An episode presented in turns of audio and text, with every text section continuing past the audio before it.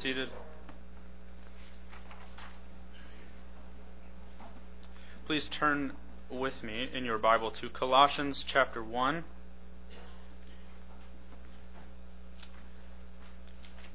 Colossians chapter 1. We'll be focusing on verses 9 through 12, but I will be reading to you verses 3 through 14 just to give a little bit of the context surrounding it, because it can be difficult to jump into a text and that you haven't been focusing on as a church. You may think, I don't know what's going on here. So Colossians chapter 1, I will read verses 3 through 14, and like I said, we'll focus on verses 9 through 12. Give your attention to God's word as it is read in the midst of his people. We always thank God the Father of our Lord Jesus Christ when we pray for you, since we heard of your faith in Jesus Christ and of the love that you have for all the saints because of the hope laid up for you in heaven. Of this you have heard before in the word of truth, the gospel, which has come to you, as indeed in the whole world it is bearing fruit and increasing, as it also does among you, since the day you heard it and understood the grace of God in truth, just as you learned it from Epaphras, our beloved fellow servant. He is a faithful minister of Christ on your behalf, and has made known to us your love in the Spirit.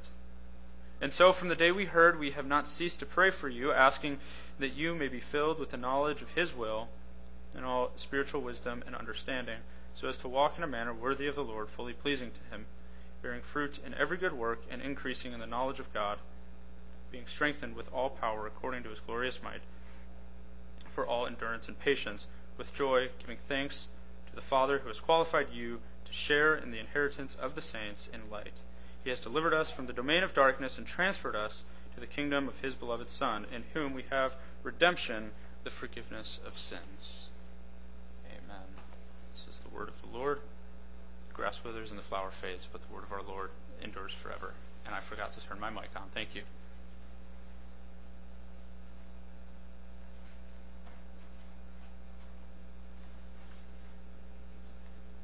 I'm not sure if it's on. It's on. Alrighty. Wonderful. Well, as we begin, in the year 1521, Martin Luther was put on trial by the state rulers of Germany at what has been called the Diet of Worms. He had already been excommunicated by the Roman Catholic Church because of his 95 Theses and other pamphlets that he had written. The Pope at the time had tried to silence Luther. When he failed, he called on the Emperor of Germany to silence Luther, and so this is the Diet of Worms that had come to be. It was a trial to try to get Luther to stop causing a ruckus. He was asked whether he would recant all that he had published that stood in opposition to the Roman Catholic Church. And he tried to talk around it. He tried to say, well, I'm not totally sure, and he knew that if he gave a direct refusal to recant, this could mean his own death. So he didn't want to give a straight answer. But the emperor demanded a simple answer. His answer is well known, and maybe you know it. He said, "If the emperor desires a plain answer, I will give it to him.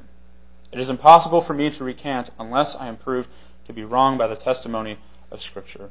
My conscience is bound to the Word of God. It is neither safe nor honest to act against one's conscience. Here I stand. God help me. I cannot do otherwise." So Martin Luther demonstrates something that is quite relevant to our passage. He shows us what it looks like to be convicted about something and because of that, unwilling to back down. His thoughts have been transformed to understand the mercy of God in the gospel, and so he says that his conscience is captive to the Word of God. To put it differently, what Martin Luther knew about God completely changed how he lived, so much so that he was willing to die in order to please God.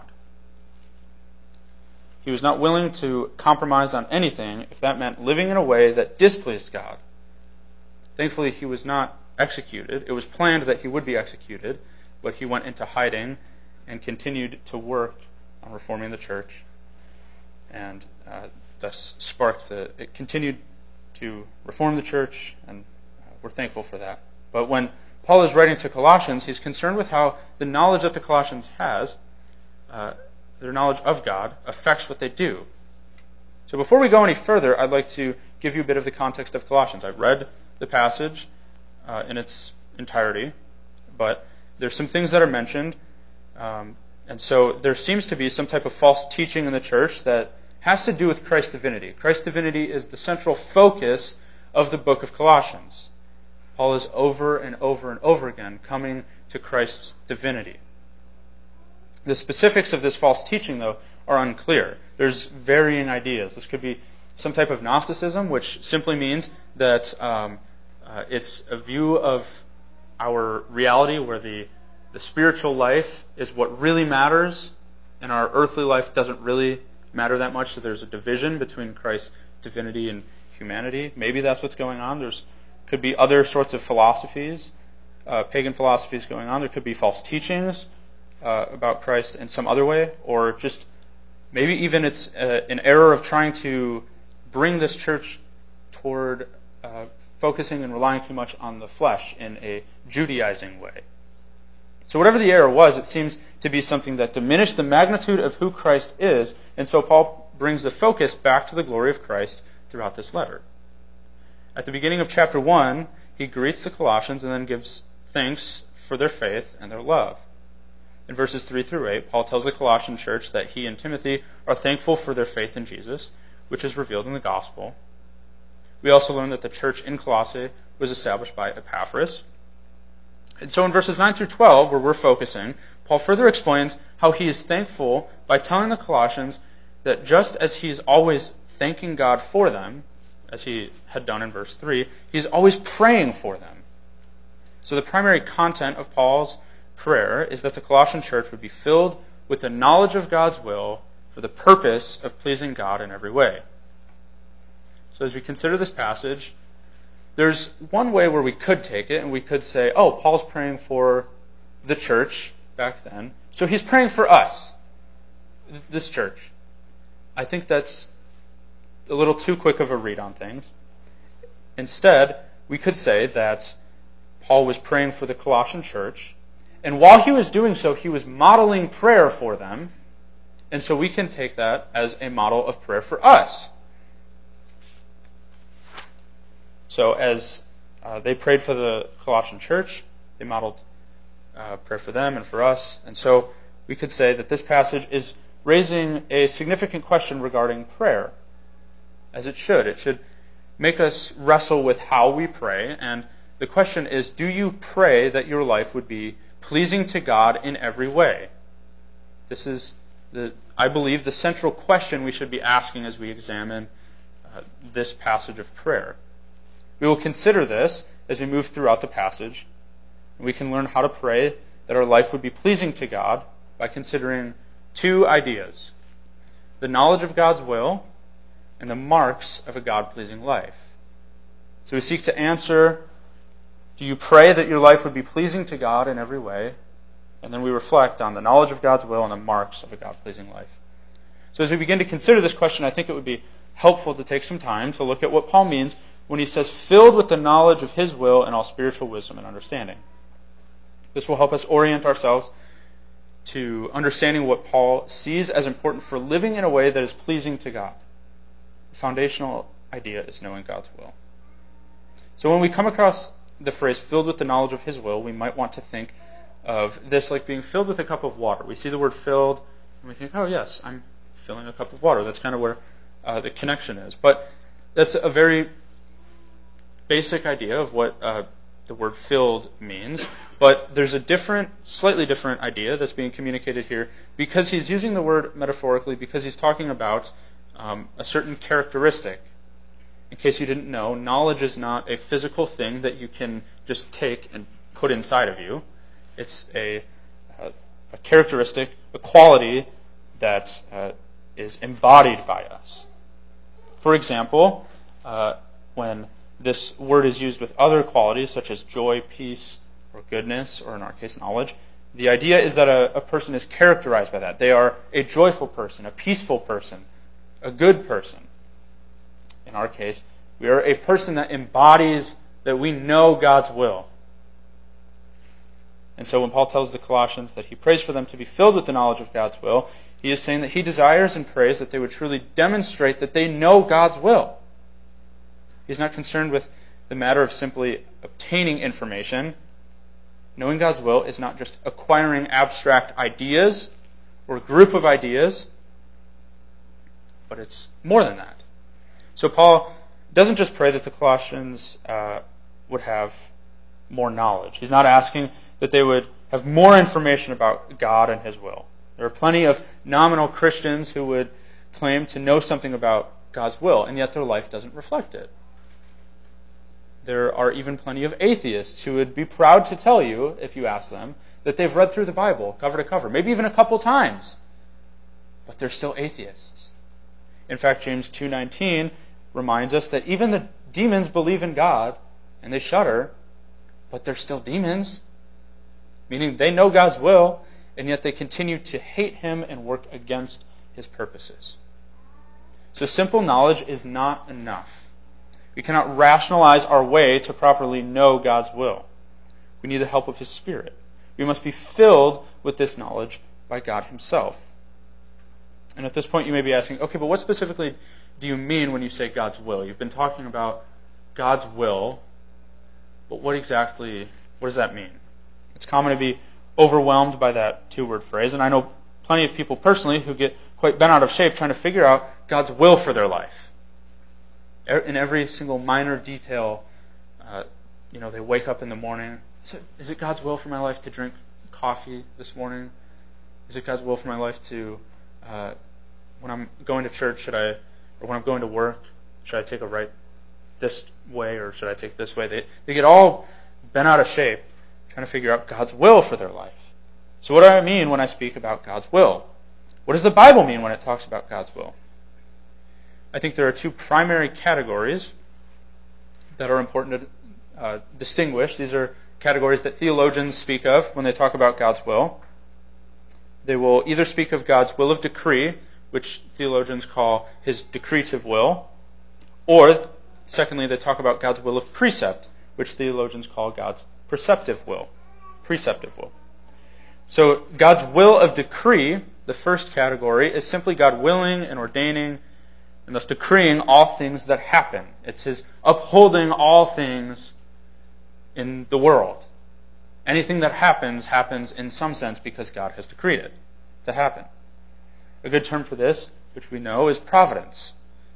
God upholds and sustains all things by the word of His power. There's nothing that does not exist or happen without God first decreeing that it would happen. But we can't know the fullness of God's providence. We don't know every detail of God's providence. We just know that things happen and that God has decreed that they would happen. But God's will of precept, on the other hand, is an extension of God's will of decree. It's what He has revealed to us. It's not His general will that upholds all things, but it's God specifically revealing to humans what things are pleasing to Him and good for us. In other words, this is what God has clearly and specifically revealed to His people as what He wants them to do. He's revealed it in His Bible, in our Bible. God's will of precept is summarized well in the Westminster Shorter Catechism, and I'm a Presbyterian, I'm a Westminster man, so I got to go to the Shorter Catechism. Question and answer 3. Question 3 says, what do the Scriptures principally teach? The answer is, the Scriptures principally teach what man is to believe concerning God and what duty God requires of man. So what's God's will? What we are to believe concerning God and what duty God requires of us. It's that simple, and that's what's laid out in the Scriptures. So when people consider God's will, they get confused and overwhelmed because they search out God's broader will of decree. They want to know why He has providentially done things, but He hasn't revealed those things. And so it's effectively meaningless to search out such things. But when we speak of searching out God's will, or in the case of this passage, being filled with the knowledge of God's will, we're speaking of what has been revealed to us in the Bible. So Paul has in mind that the Colossians would be filled with the knowledge of God's will, which has been made abundantly clear to them, that they would be embodying, that they know what man is to believe concerning God and what duty God requires of man. I think that, in other words, Paul has the gospel in mind here, which is where there's this nice intersection of what's required and what we are to believe. The will of God, which is abundantly clear to us, is found in the gospel. The gospel of Jesus Christ and him crucified is the clearest expression of God's will. This is where God's will of decree and his will of precept meet in a beautiful way. Ephesians 1, verses 9 through 10 says this: making known to us the mystery of his will according to his purpose, which he set forth in Christ as a plan for the fullness of time to unite all things to him, things in heaven and things on earth. So what he is talking about is to be filled with the knowledge of God's will, is to be filled with the knowledge of the gospel. Remember, there are those who may have heard the gospel and still do not believe. Paul is not just praying for the Colossians to have a knowledge of God's will in a cold and distant sense. Paul says that he prays that the Colossians would be filled with the knowledge of his will. In what? He continues on, in all spiritual wisdom and understanding. This is critical for seeking to be filled with the knowledge of God's will. So our prayer to know God's will is not just to know what he has said, period. It's not just to be able to regurgitate Bible verses and catechism answers. But we pray to know God's will according to the wisdom and understanding that his Spirit gives us. We don't seek to know God's will or to understand it on our own understanding, but we seek to know it through the working of his Holy Spirit. We don't seek wisdom without the Lord. As we know, the fear of the Lord is the beginning of knowledge. So we can't even rightly know anything without the fear of the Lord. When the Bible speaks of wisdom, as our passage mentions wisdom, I think it's important to remember that it most often understands wisdom as meaning the right application of the law of God to various situations. So the goal here is to understand the heart of the law and to apply it to the whole of your life by way of the gospel. In other words, to be filled with the knowledge of God's will is to understand that the gospel is the foundation for every way that you obey the Lord. It is to apply the gospel to every circumstance in your life. Every time that your flesh tries to overtake you and drag you back into sinful habits, what do? Preach the gospel to yourself. You're no longer in the flesh. When someone cuts you off in traffic and all you want to do is yell at them and maybe even show them one of your fingers, remember that you are a new creation in Christ. You're not a slave to the flesh, but you are a slave to Christ. Every time that the devil lies to you or the world around you puts pressure on you to live according to its schemes, what do? You can think about maybe a public school teacher who was working in a public school, and they want to teach. This public school wants you to teach things that are contrary to the Word of God. And in that situation, what do you do? Based on Paul's example here, you pray to be filled with the knowledge of God's will and all spiritual wisdom and understanding, so as to walk in a manner worthy of the Lord, fully pleasing to him. This is to pray that the Lord would help you to apply the gospel to every area of life unto righteous obedience. When you apply the gospel to every circumstance of your life, Paul understands this to mean that the result is that you will live in a manner that is worthy of the Lord. In other words, when you are filled with the knowledge of God's will, your life will be focused on pleasing him. It is to live for his glory and nothing else. When you are filled with the knowledge of God's will, you're equipped to recognize that your prayer must be focused on pleasing God. And so as we talk about this, you may hear me say these things and think that I've somewhat dodged important questions. You think, yes, I understand that I should live a life that is pleasing to God, but what does that mean? I get that principle, but how do I know that I'm doing it? Thankfully, Paul's model of prayer continues. It doesn't just leave us in the dark. Where Paul continues is where we get to our second point, which is the marks of a God-pleasing life. Paul tells us what it looks like to live in a manner that is fully pleasing to God with four distinct ideas across the end of verse 10 into the beginning of verse 12. These four ideas are as follows: bearing fruit in every good work, increasing in the knowledge of God, being strengthened with all power, and giving thanks to the Father. So first, bearing fruit in every good work. Paul moves smoothly from knowing God's will to a life that is pleasing to God, to bearing fruit. It's a very smooth transition between these things. This is because the knowledge of God's will that is informed by the Holy Spirit is inevitably producing good works. The Holy Spirit is the rain that waters the God's will soil from which your good works grow. As we talk about bearing fruit in every good work, you might ask, well, what does that mean for this situation or that situation? What does it look like in my day-to-day life? How do I know that I'm bearing fruit? We're creatures that love very specific directions. When it comes to Christian living, we do not want abstract principles. We want practical and concrete direction. When we get in tough situations where we do not know what the best course of action would be, we want do's and don'ts. We want to know exactly what to do in every circumstance. Yet the Bible does not give us that. I think actually the Bible is far more helpful than that. In Galatians chapter 5, we get the famous list of the fruit of the Spirit. I'm sure many of you know this. Fruit of the Spirit are love, joy, peace, patience, kindness, goodness, faithfulness, gentleness, and self-control. And I think that Paul has these fruit in mind when he says bearing fruit in every good work. And so every good work does not need to be spelled out for us because we have the fruit spelled out for us. So when we get in sticky situations and we do not quite understand how to respond, instead of asking the ambiguous, what would Jesus do? We should ask instead, what has Jesus done? And therefore, how has he called me to live because of what he has done? He has called us to live in a way that bears fruit in the Spirit, and so we ask instead, is this loving? Is this joyful? Is this peaceful? Is this patient? Every good work is because it is a branch bearing the fruit of the Spirit. So second, Paul adds, increasing in the knowledge of God. This is flowing in the same vein as what has been previously mentioned, and it is the opposite side of the same coin. In other words, increasing in the knowledge of God is a natural result of bearing fruit in every good work. When you bear fruit in every good work, you increase in the knowledge of God. Here's what this means. Maybe you struggle with a recurring sin that just keeps coming up over and over and over again. Maybe there's a certain website that you keep going to that you shouldn't be on. Maybe you have a really difficult time controlling your temper. Maybe you're really good at putting other people down in order to make yourself look good.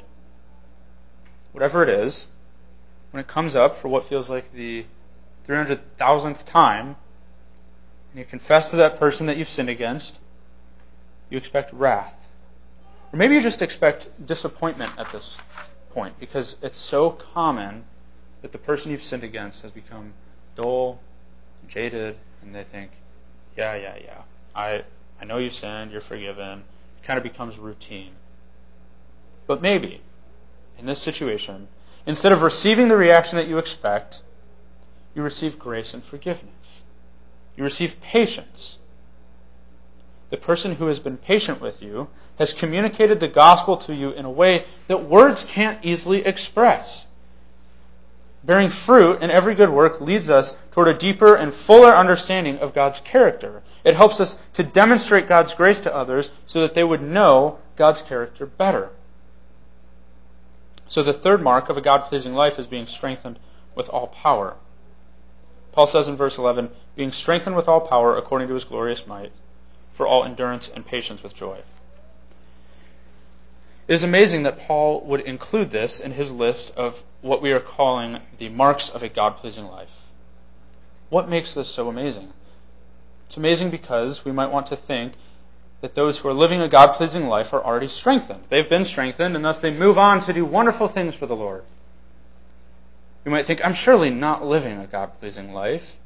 I'm not strong enough to do that. Because we look back in history at the greats. We look at Martin Luther like we did at the beginning of this sermon. We look at others like John Calvin or Theodore Beza or John Knox, John Owen, or other recent figures, J. Gresham Machen, Cornelius Van Til, R.C. Sproul. We look at men like this and think, I could never be as strong and forceful as these men. Those guys must have really had something special about them. They were strong. They were able to go out and do things that the rest of us couldn't. And in one sense, yes, that is true. You will never be them. And you probably won't have as much impact as those men. But that's okay. That's honestly a good thing. It's okay because God is not calling all of His church to be those men.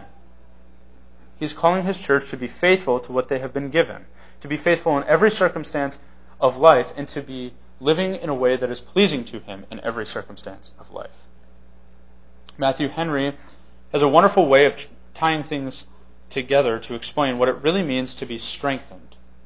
He has a commentary on the whole Bible, and when he comments on this passage, he says, "To be strengthened is to be furnished by the grace of God for every good work, and fortified by that grace against every evil one. It is to be enabled to do our duty, and still to hold fast our integrity. The blessed Spirit is the author of this strength, for we are strengthened with might by His Spirit in the inward man." It is by the power of the Spirit of God that we are strengthened. The world around us may want us to compromise on our beliefs, but we can't do that.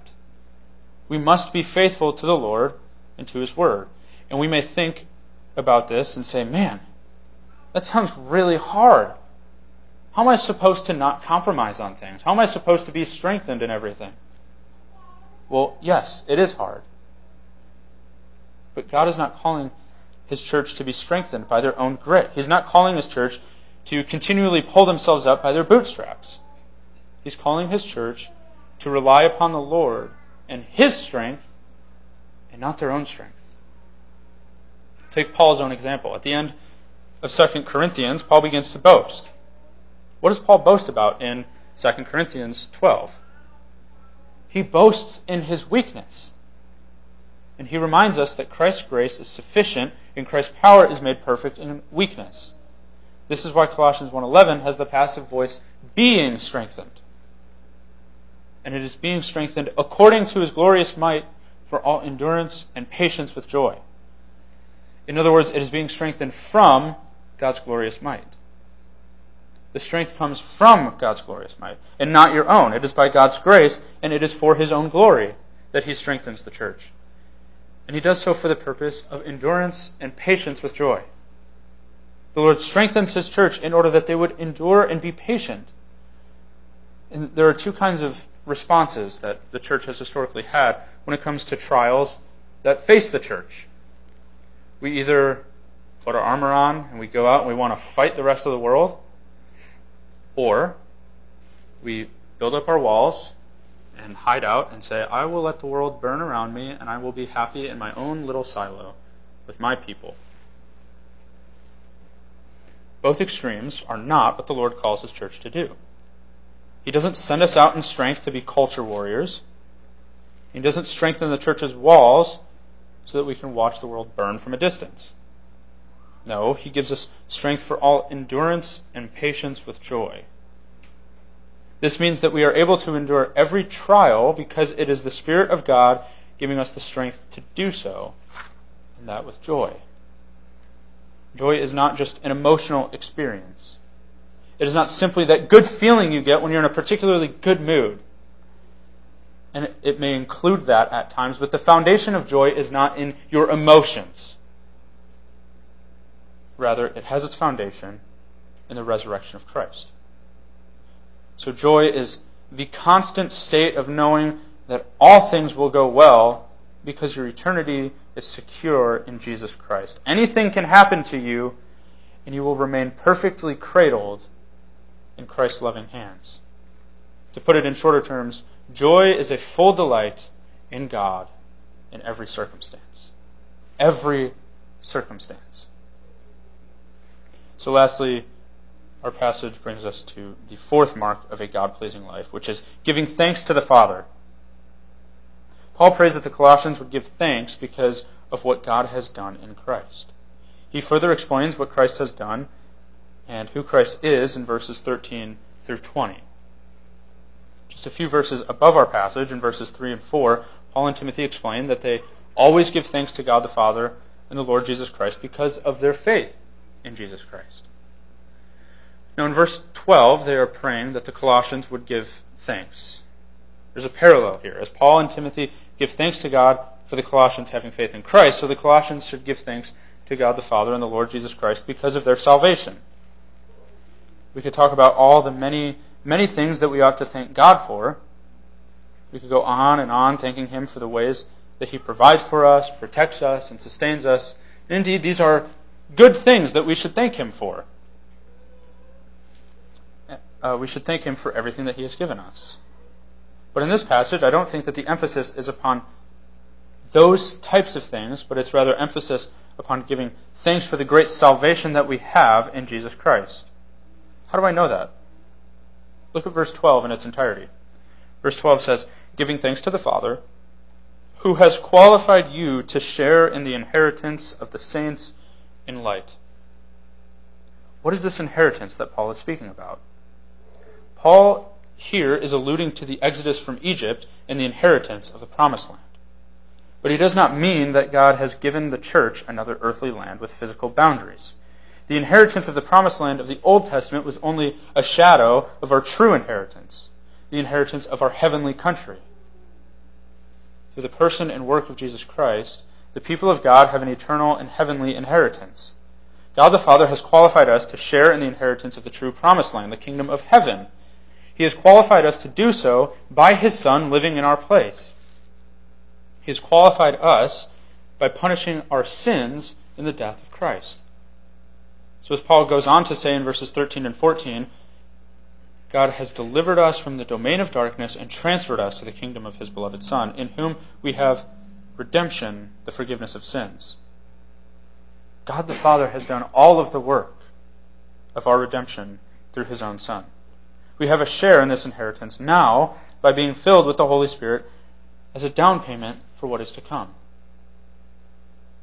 Notice that this prayer is focused on, and it's moving toward, what God has done in Jesus Christ. All of our prayers should move toward and be oriented around what God has done in Jesus Christ. If we're going to pray and ask that our life would be pleasing to God, the foundation of that prayer must be redemption in Christ. There's no life that can be pleasing to God if it is not first redeemed by the blood of Jesus Christ. Amen. Let's pray. Our Father in heaven, we come to You thankful for what You have done in Jesus Christ. Thankful that You have sent Your Son, the perfect man, the second Adam, to live in our place, to live a perfect life in our place, and to die in our place. We thank You for the redemption that we have in Him, and ask that